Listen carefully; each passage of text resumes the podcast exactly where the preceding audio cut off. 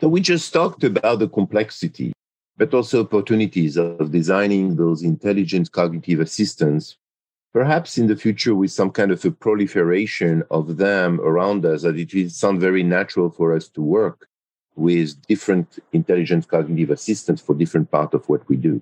In what particular domain, areas of work or play actually, do you believe cognitive assistants, especially those intelligent cognitive assistants, will have the strongest impact? Is that at home, in defense, in cyber, in healthcare, in gaming? You're welcome to give examples of what's happening today already, in which you've seen already an impact, but also what's coming up.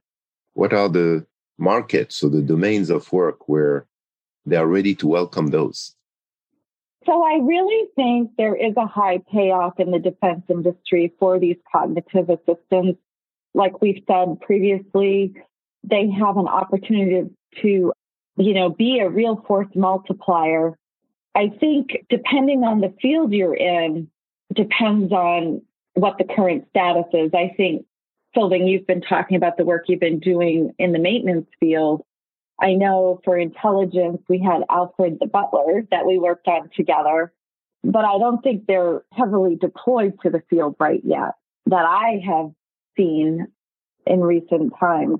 But I think there's real opportunity there. And I also think so. My sister is a nurse, and before this call, I, I went ahead and, and talked to her about, you know, what do you think about a cognitive assistant? And I was asking her about medication. And she said, right now, that's already automated for them, where if it's not a narcotic, that has to be handled separately. But basic medications are automatically distributed basically that's an assistant, right? It gives you the pills to, to provide to the patient and it automatically inventories those. And she says that they have complete trust. It's like super great. She loves it.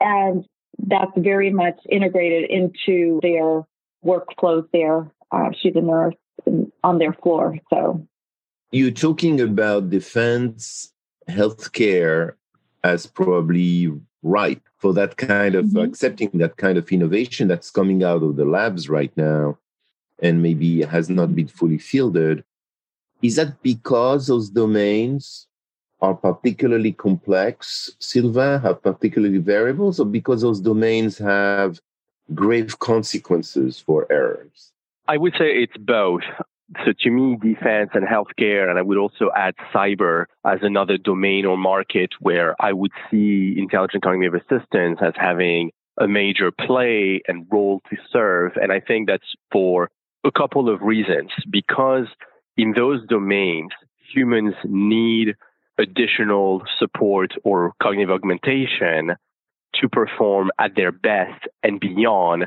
and avoid those type of critical outcomes namely death, right? In those domains, if you make a mistake, a human might die or mm-hmm. the wrong human might die in the case of military operations. Mm-hmm. And that is really a cost that we don't want to bear. Therefore, considering the complexity, the dynamicity, the uncertainty of the environment, which applies to defense, cyber, and healthcare, the speed of automation, the repeatability, the potential accuracy that the automation, the AI can provide at a speed much greater than the human could is a necessity to embed. The question is, what type of mechanisms do we want to embed and how? And I think that's where the crux is and where it's getting really difficult to bridge the gap between the research and the actual deployment of a developed version of a cognitive assistant because you need to select, like you said earlier, Val, we have those grand ideas about perfect cognitive assistance and what they need and what they could do. But in the reality of engineering and deploying the systems, you need to focus narrowly on something that is accomplishable right away and demonstrates the value before you can increase that. I will say in those three domains of defense, healthcare, and cyber, we are witnessing a widening gap between the amount of data that's available and the human's ability to handle those data. And it's only getting worse by the advent of 5G, the Internet of Things, edge computing. All of those new technologies basically increase multiple times the amount of data that humans have to deal with, have to handle. And to me, that's where I see or identify what kind of domains are ready for this kind of technology. It's interesting. So, complexity, certainly, and mission criticality in a sense of the consequences of making certain decisions. How about the economics of it, or even the social acceptance aspect? Like I wear my Fitbit or my smartwatch has become socially acceptable. They don't augment me, they just measure what I do. But having an assistant on my desk, and actually, let me ask you, Valerie and Sylvain, both of you are highly qualified experts making decisions all day long about projects and about customers and about collaborations. Are your jobs going to be affected, impacted by intelligent cognitive assistants? Can you imagine a day when you have a cognitive assistant next to you that helps you do your job? Eating your own dog food? I definitely do.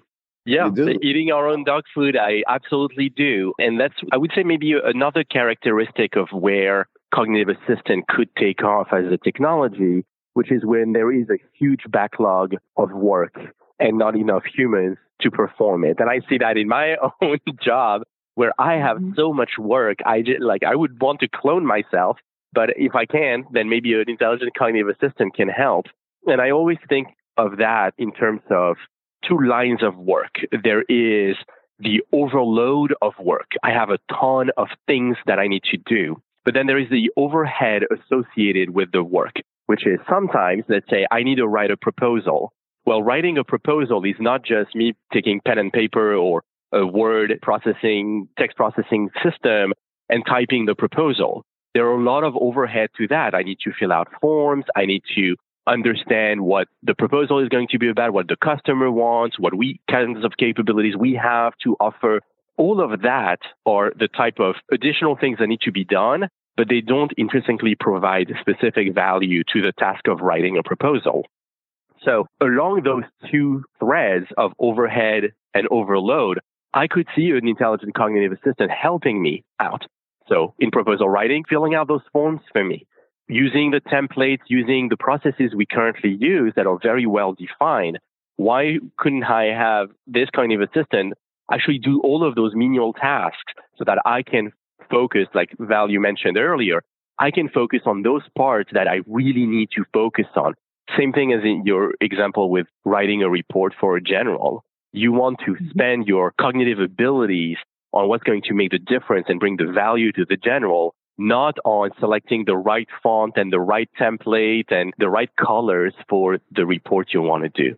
And that to me applies to almost everything I do, customer management, project management, and even the basic research of keeping up to speed with literature reviews or the content of a conference.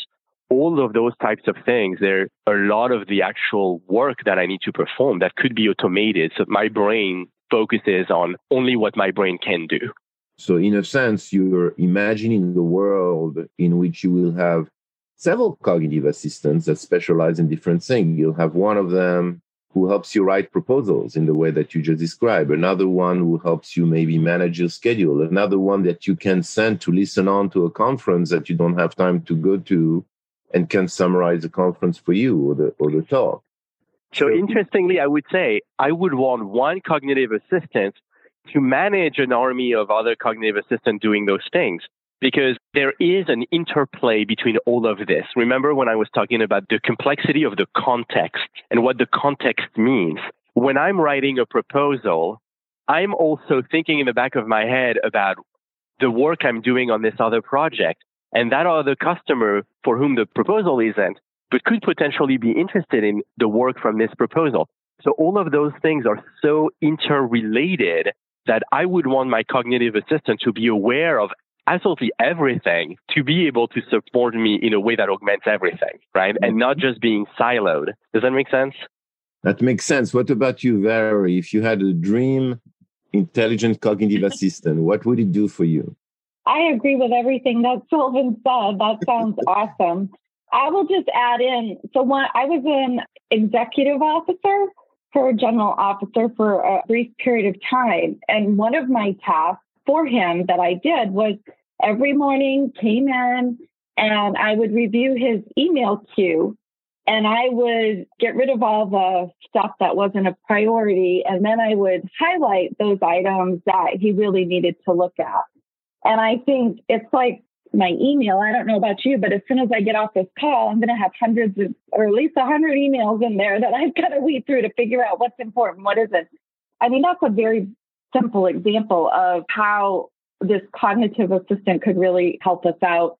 And I think it's probably doable now, you know, where it can learn the things that are most important to me rather than I know you can input different rules and things into the email system and make it do it for you, but that also takes time and it's not always intuitive. And so that cognitive assistant that can just make it happen, yeah, that's what I want.